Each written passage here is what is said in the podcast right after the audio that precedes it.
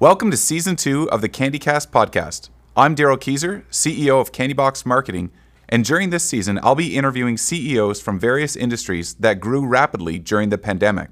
During these podcasts, I'll be trying to find out how they rose to the top while many of their competitors shut their doors. Grab your favorite candy, sit back, and enjoy. In this episode, I'll be interviewing Randy Pilon, CEO of Virox Technologies. Virox is a global leader in the next generation of disinfectant products that we use every single day. Enjoy. Um, great. Well, Randy, thank you so much for uh, coming on the podcast today. Uh, for the listeners, I would love for you to explain, for those people that don't know Virox Technologies, um, who are you and what do you guys do? Well, Virox is a 23 uh, year old company positioned, positioned in the um, infection control space. So we're a chemical engineering firm with proprietary technologies for disinfecting hand surfaces devices, all with peroxide. We've got a new technology based on citric acid that's uh, patented, and that'll be coming out in 2022. Um, so, so uh, at the end of the day, what we do is we try to interrupt the spread of infection. Uh, so back, you know, you go back 20 years ago, and people were still arguing whether you could catch, um, uh, uh, get a pathogen from a surface. And now people understand that you know you need to disinfect surfaces, you need to, especially high touch areas, and you need to disinfect uh, uh, devices even more so, and you need to sanitize your hands. And if you don't have soap and water, hey, you know what? A hand sanitizer is fine. So we're in that space, and uh, you know the best question I think you can ever ask in business when you're looking at a new model is so what.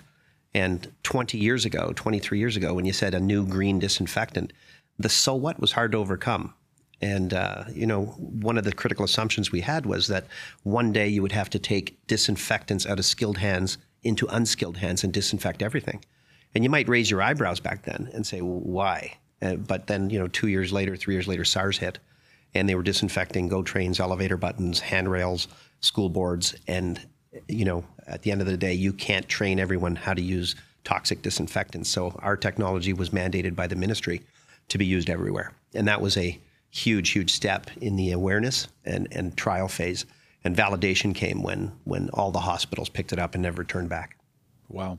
And uh, I mean, you mentioned ministry, and sometimes people that are listening to this could be uh, in Canada. You could think Ontario, uh, but uh, I, like because of my knowledge of Virox, how big are you guys now? Like, where would you find Virox technologies in uh, in in your life in the world? Well, we're in over seventy countries now uh, with our technology uh, we're in about eight different verticals. So instead of taking a disinfectant and using it everywhere, what we did was we tried to understand uh, those that disinfected in different areas. For example, a veterinarian has very, very different needs and claims and pathogens that are important to him than someone in the dental industry. And someone in the pro beauty industry is different than that. And someone in the farm animal industry, it's species specific. So a hog farmer doesn't care what a chicken farmer is trying to disinfect.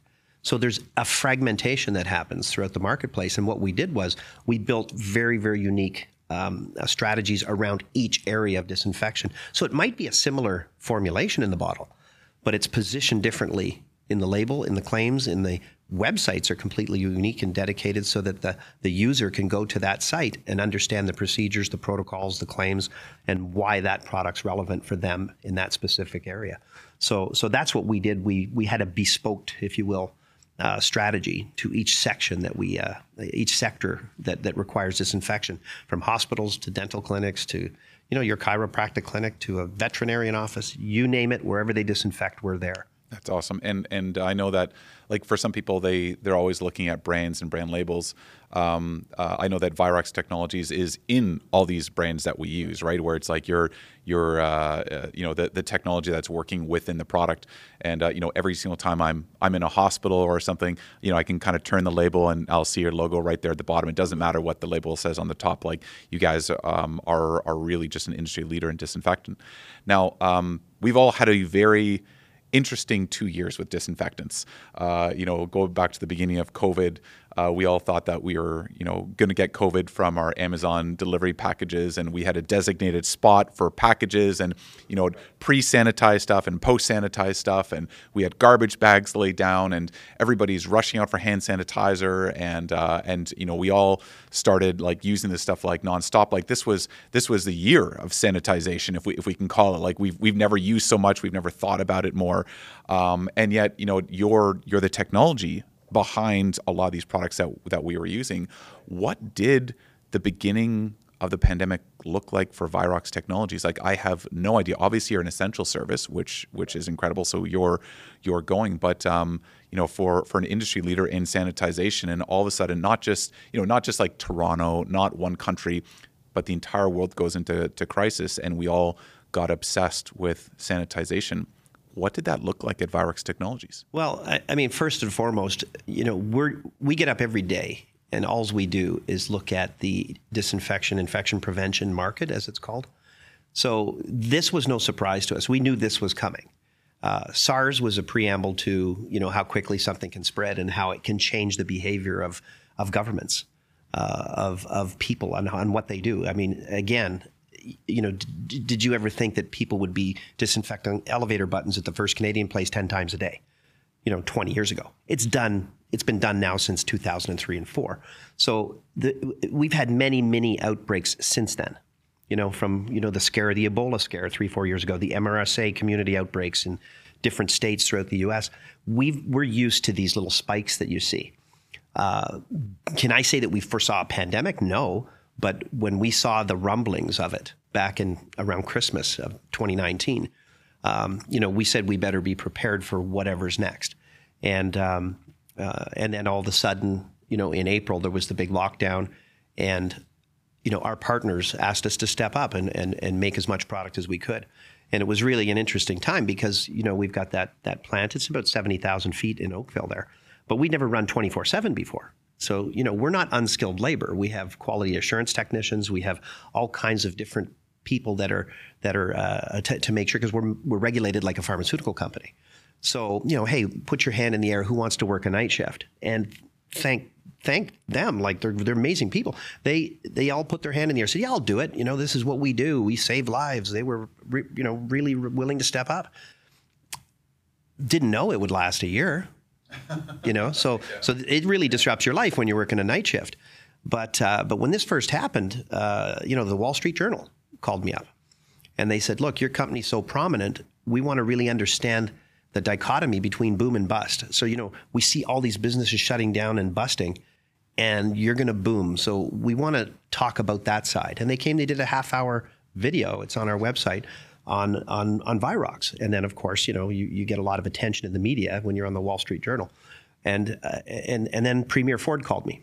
Uh, Doug Ford called me, and he said, you know, all, all of our public utilities and, and, and facilities, the hospitals, they, they use your technology. Um, how can we get you to produce more? And we talked about, uh, you know, the need for more high speed equipment. And, you know, because he's a, a, a businessman, he's a he understood that. So he got a team together and they created a, a, a grant called the Ontario Together Fund. And, and uh, we worked to put together a proposal. And they funded us to the tune of $850,000. And we put in some high speed equipment that allowed us to basically triple our output per day of, of products, of especially the wet wipes. And, uh, and so we were able to supply the marketplace in a big way, especially frontline workers. So, you know, on our side, it was more on the boom side uh, running 24 7. The key learning in that is, is, is, you know, it's like having a house party 24 7 for two months and you realize, oh, my microwave's broken, the fridge is broken, the toilets doesn't work. The amount of stress on the building that was unanticipated because we're not built for that on the equipment, the maintenance. So run your car, run your car 24 7, lend it to a, an Uber guy and for 24 7 for five months, see how it goes. So it's that kind of stuff that really surprised us. And of course, the wear and tear on the people. So we paid them a lot extra. We gave them bonuses. We did lunches and dinners and surprise stuff. And the 12 days of Christmas, we did so much stuff that, that we were so grateful. We had shuttle buses picking them up, taking them home. It was crazy, but we did what we had to do for these amazing people. but uh, but, but the, the key learning was was that. But you know, we were able to really ramp up and step up, and it even surprised us. So so you've got this like overwhelming demand. Um, you've got international attention. Um, you've got your seventy thousand square foot facility in Oakville. Uh, and and looking back, it's always it's always like easy to say, oh yeah, that that would have been a great idea. Shuttle buses, oh that's a great idea. But you know, you're still you're still the same team. And so, um, what what did you do in preparation of this? Like, I know you said, you know, in December you were thinking, okay, we better be ready. I I would guess that you had no idea, you know, like the the extent of. I mean, you you, you mentioned right, like you didn't think it was going to be going on for a year. Uh, we all thought it was going to be like a three week break, you know, an extra long March break, and then and then that was going to be it. Um, what what did you do um, as a CEO to get everything? in place and ready and uh, proactive as opposed to what most businesses would have been just reactive of just like you know what we can't produce enough you know this is as fast as we're going. There's just um, there's there's not enough supply. You know complain complain complain. How did you go on the proactive side? What did that look like? Well again because we you know call it uh, you know prescient what call it what you want. Because we're in this business and we saw this coming and we're such a good planning company with our with our strategic planning processes that are company wide. Our materials management team was reaching out to suppliers, securing um, everything from skids to boxes to cartons to caps to wipe substrate. So we were putting all that in place before the craziness happened. Because what happens in situations like this is is is you get predators. You get people that try to corner the market. So in our business, what you don't want is a distributor calling and saying, "How many wet wipes do you have? I'll buy them all." because what he's going to do is corner the market, put the price up, and then the people see the price go double, triple, and they look at the name on the bottle and they say Virox, and we're the bad guy, not the distributor. So allocation is really important in the infection control space when an outbreak happens to make sure that the product gets where it's going to get consumed, not where it's going to get stockpiled, and you're going to have predatory pricing. That's important. But what we didn't, um, uh, what we didn't expect is is there's companies out there that make very very simple things like a cap for a bottle and you know your machine has to run 24/7 in order for you to make any money because at the end of the day a cap is 7 cents. Well we saw caps go to 25 cents 30 cents because the capacity's finite and everybody wanted to make products in bottles and sell disinfectants. So you saw a lot of new entrants come into the rivalry that were no name no good products. The government was handing out hand sanitizer licenses like candy. And, you know, I don't know if you know, you, you would open up a hand sanitizer, it would smell like tequila or it would smell like gin. The distilleries were making hand sanitizers because of demand. Now, a lot of them got pulled back because the product wasn't efficacious or it was downright not not not proper to be used on hands. And uh, I think the government learned a lesson uh, on handing out licenses so quickly. So that's all been taken back in the last seven, seven, eight months. But you saw a lot of people enter, enter the rivalry trying to make money. And, uh, and, and so the whole disinfectant space got polluted with no name, no good products. And uh, now, people serious about disinfection kept buying the branded products, hospitals, uh, dental clinics, etc. But the amount of flooding of, of stuff that went into the Home Depots and into the consumer space was just absolutely crazy. And now you're seeing that stuff. You know, you can get hand sanitizer for a dollar at Home Depot. So you know, it was that kind of thing uh, that that we saw happen. But we were, you know, we were really well prepared because this is what we do. It's not a sideshow for us. It's it's what we do. So we saw. It's like the stock guy. You know, you can play. You and I can sit there and pretend we know what we're doing and buy stuff. But there's that guy that stares at the screen all day. Yeah. You know, let him do. Let him. You know, watch your money for you. Yeah. And maybe you want to dabble a little bit, but you know, let the experts do what they do. And our people are experts uh, a funny story. Uh, I went to Walmart uh, last night and I walked in. There was a huge box of hand sanitizer and it said free. And I'm like, "Are you kidding me? Like this is hilarious, right?" I, I so I picked up one. I was like, it was just a nice, like convenient hand one. And then uh, I was walking down the aisle. I looked at it, and all the printing was in like wingdings and hieroglyphics. And and you're thinking like, well, that's why it's free. But it's like, how did this get to press? Like, you know, this is this is like a kind of like it's a medical product, and and it's being uh, it's being used um, or like it's being manufactured by people that have no idea what they're doing or they're just rushing it to market. Uh, as a marketing agency, we are called probably once a week at another company that was like, we're going to get into hand sanitizers. We're going to you know set this up, and I and a lot of them were it was a lot like too little, too late. Uh, and um, and many of them just didn't have any experience in actually running these types of businesses, and so they quickly failed out, and we almost ignored them because everybody was just trying to, to jump on the train. Now, talking about the actual train that you know executed, did well, and came through it, uh, I'd love to know what was what was what was one of the hardest things that Virox had to do during this last two years that you just didn't see coming. Like, what was the thing that that hit you guys hard? I think the thing that really hit us hard that we didn't see coming was, again, when these people uh, stepped up and they said, "I'm willing to, you know, come in at nine at night and work till eight in the morning." Um, yeah, you know, hey, I'll pick me, and you know, yeah, we'll pay you time and a half. We'll give you a bonus. We'll do this. We'll do that, and then all of a sudden, their whole life gets disrupted because it's one month, two months, five months, six months, seven months. So in April of this year, I said, "Enough's enough. We're going back to, you know." a normal shift, a you know, 10 hour, 12 hour day shift. We're not going to do the night shift. And we had to turn away business because, you know, you can't push people to that limit. And they were awesome. Uh, and we gave them a per- permanent 20% raise and said, enough's enough. Yeah, that was the hardest thing is, is watching the effect it had on, on people's lives, some of them, some of them even their relationships. Um, it's a very, very different thing to do, to do a night shift, but they really stepped up and, and it's not easy to find um, that type of skill set. You know, you need managers, supervisors, you need people trained in health and safety. You, you just can't call a temp agency and say, "Can you send me 50 people?" You can't do that in our business. Yeah, it doesn't work that way. And um, and then in regards to the, the systems, um, like uh, yeah, people can break down, right? We're, we're not robots, uh, and it's interesting. You even mentioned relationships, right? Because uh, companies have seen that uh, relational equity has has gone down. Um, you know the relationships among peers has gone down. Like it's been it's been troubling. Um, and uh, you know you mentioned a number of things you did like culturally to really help people through that. Um, what about on the system side? Like you know to to ramp up capacity to be a twenty four seven facility. Um, what like what did you learn in regards to like oh I wish I wish this area. I mean you guys were very prepared in so many different areas. What was the thing that maybe even surprised you? it surprised us uh, on the on the system side. Yeah, on the system well, side. Uh, well, was that we had to uh, we had to have a much more buoyant uh, uh, sort of planning system for our materials management. So scheduling, bringing in materials, like when you're shipping 20, 50, 20, 50 trucks a day in and out, so you got products coming in, you got products coming out, and the place wasn't built for that.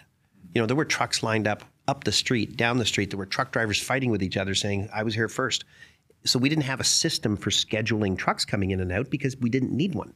So we had to figure all that stuff out on the run. Our IT group stepped up. They put in a huge generator in case the power went down. Oakville's famous for their little brownouts. So we had to do all kinds of crazy things, you know, on the spur of the moment. You know, a generator system was three hundred thousand dollars. You know, it's, it's it's half the size of this room on the back lot. And so all, all those things had to be pulled together by some incredibly skilled people in a short period of time. And it's really remarkable what what they pulled off. Um, we had just built a new building across the street for our commercial markets team. You know, I spent six point nine million dollars building a beautiful building, state of the art equipment and boardrooms with big screens everywhere, and you know bistros and really really cool. Empty with work at home. So you got this you got this you know you get the situation where you're asking people to work night shifts, and then you got a whole bunch of people working from home, and these people don't have the luxury of doing that. There's not even an option to work from home.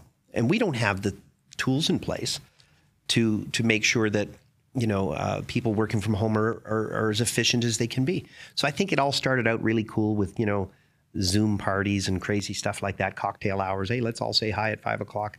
And then people got bored of that.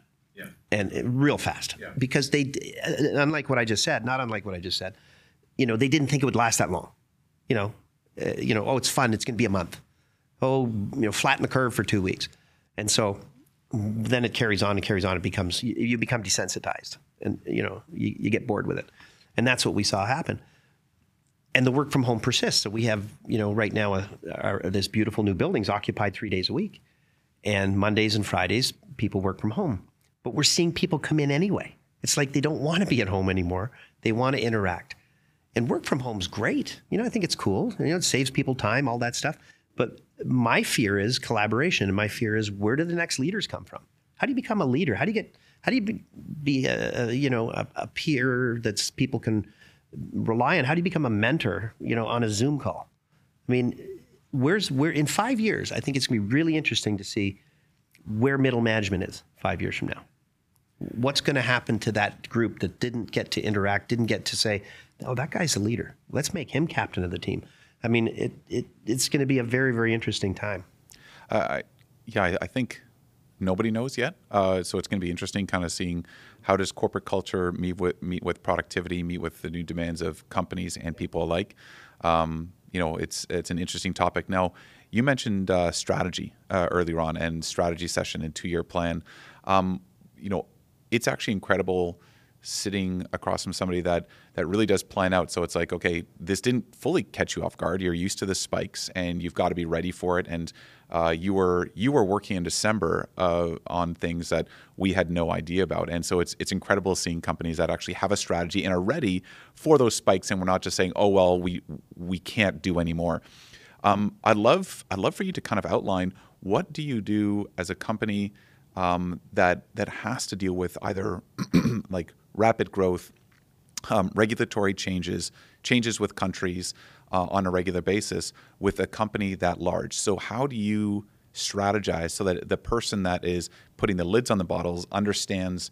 you know what's going to be happening next week and that you're all on the same page because that's that's hard to orchestrate yeah well i mean it all starts with the fact that you know we've been doing this for 20 years so i, I, I took all my learnings and I Viroxed them. And, and I've been teaching people as the company grew from six people to now we're over 110.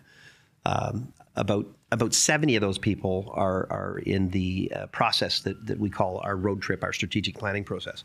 But the uh, overarching principles of the company, the, the, the corporate strategic imperatives, are, are looked at every year by our executive leadership team. And they shouldn't change. There's, there's like five out of eight of them that haven't changed in 22 years. And those are the guiding principles of the company. Those are the imperatives, the make or break issues that we must follow. And um, and so we look at those and we publish those, and people understand those, and they could recite those, and they know how their job is relevant to whichever one they deliver against. And then we have the, the, basically the, the planning road trip, which we talked about earlier, where uh, you know the first process is key learnings. You know, what did we learn from prior year when we made the critical assumptions a year ago to create that plan? where were we right, where were we wrong, and and and you know what did we learn, and then we move into a, a phase where we look at critical assumptions for the upcoming year, you know, uh, and and uh, we build those out, and those are built out by functional group. And then, of course, we look at our strategic plan where, okay, what are the activities that we're going to have to embark on? What strategies are we going to create? What objectives, strategies, and tactics are we going to create in order to get to that next level in each sector that we're in? and you know we're in nine different sectors in, in, in infection prevention. So then we roll all that up and it turns into an operating plan. Like how are we going to finance this road trip? Right? What's the budget? Oh, okay. Well, if the budget is X and you know we got all these activities, maybe we can't stop at Disneyland for two days. You know, maybe we can only stop for one day. So we take a look at all the different components and we uh, we anal- analogize it so that people understand you know, uh, from scientists to finance people to marketing people to materials management people, they all understand what it means when you talk about a road trip and, hey, we can't stop at Disneyland for two days. We can afford one day. They get it. And so we all work together and collaborate, and then pretty much everybody owns the road trip and everybody understands that they have their own role to play in making that happen. And then once a month, we have our key indicators meeting, which we call Pit Stop and, um, it's a scorecard of all the essential things that uh, that we thought would happen that month and what really happened, and then of course year to date, and we look at the trend and the trajectory.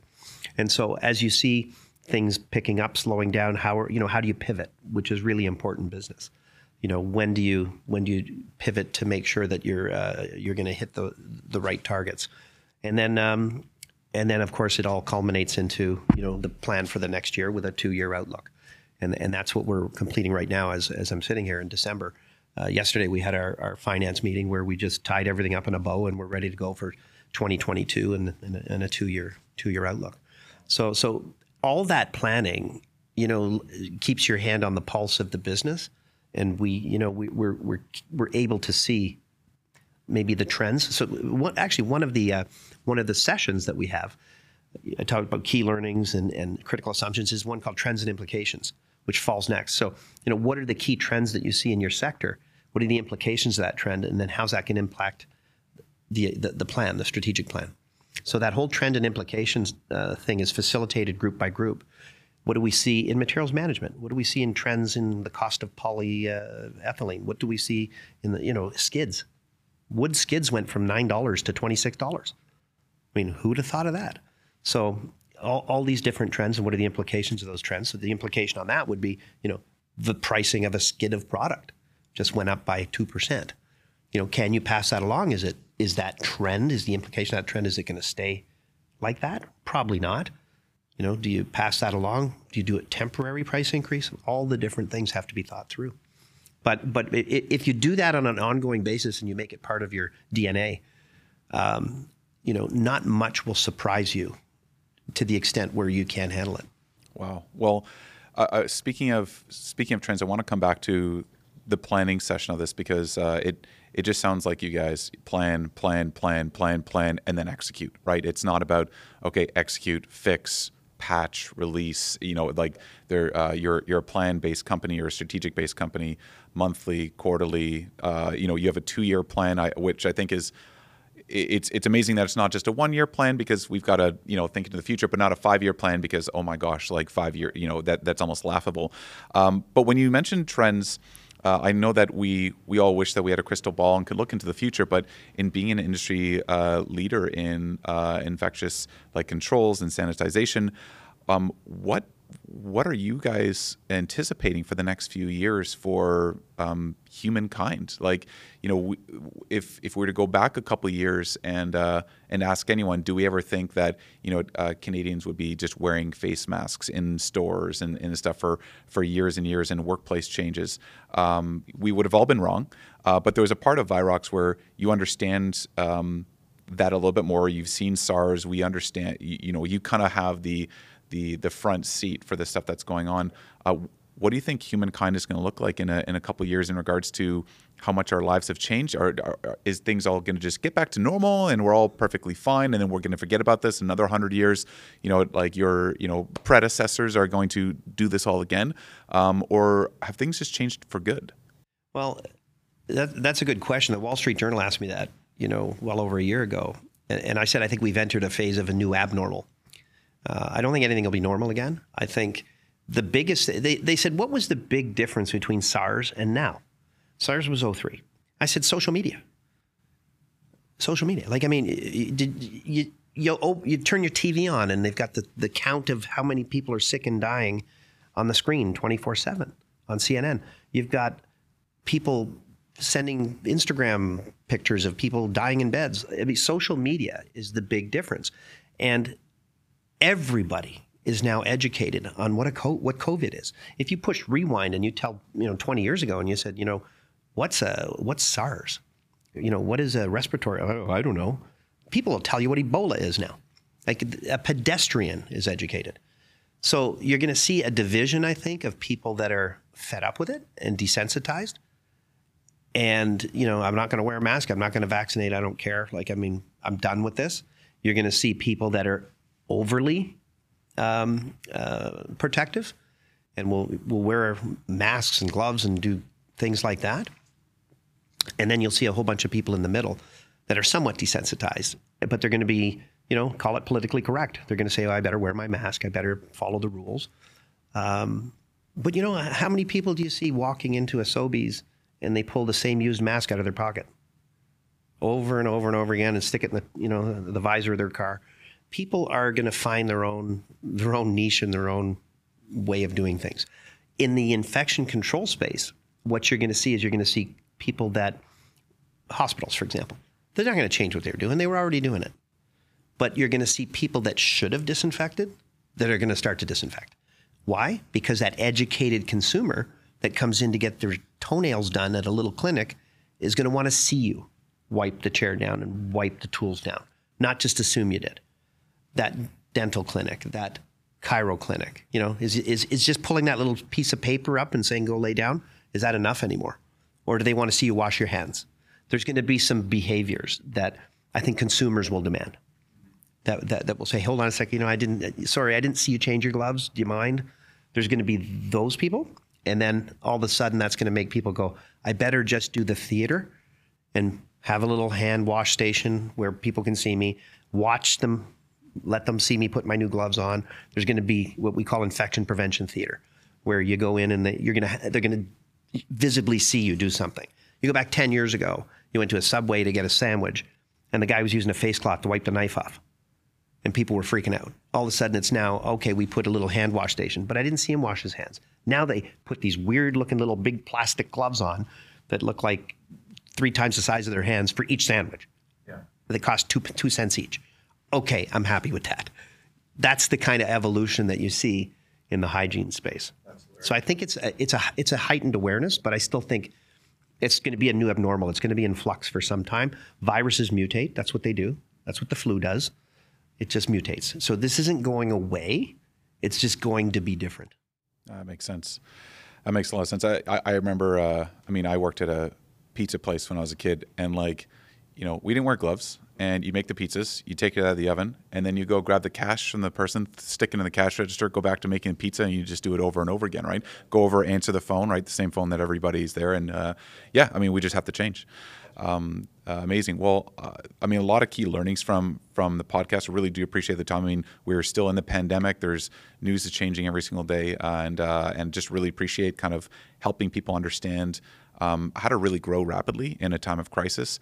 And it's interesting, you know, when we've connected, it's never really even felt like uh, crisis would be a word that would be used uh, in your facility in regards to how you're operating because you guys plan, plan, plan, and and execute and execute flawlessly. Um, you know, you're you're not as much of a manufacturing plant as you are. You know, I've I've been in your facilities and seen you know the labs and the QA and everything, and it's incredible work what you guys do. So, I mean, I, I think on behalf of even everybody listening to this podcast, thank you so much for supplying us with with all the goods that we've so desperately needed uh, in this last bit. I mean, thanks to to the team and the staff there that were working uh, overtime where we wouldn't have even thought that you know this facility in Oakville is just working nonstop with trucks down the road to make sure that people in multiple countries had the products they need to to stay safe. And uh, really appreciate your insight today. It's uh, it's just fascinating to to watch the continual growth of Virox Technologies and in everything that you guys are doing. So thank you. Yeah, my pleasure. And, uh, and and look for our new technology coming out next year it's uh, it's it's going to be uh, another innovation uh, that'll just take safety to the next level without compromising efficacy. That's amazing. You mentioned citric acid. Is yeah, that it's correct? based on citric acid. Yeah. That's insane. Okay, yeah. very cool. Well, I, I can't wait to, to see that and yeah. uh, to figure out what that what that's going to look like. Yeah, you bet. All awesome. right. Thank you. Thank you for listening to this episode of CandyCast. If you like what you've heard, make sure to hit the subscribe button for more sweet conversations. Also, continue the conversation with us on social media by following us on Instagram and Facebook at CandyCast Club. Until next time, thanks again for listening and stay sweet.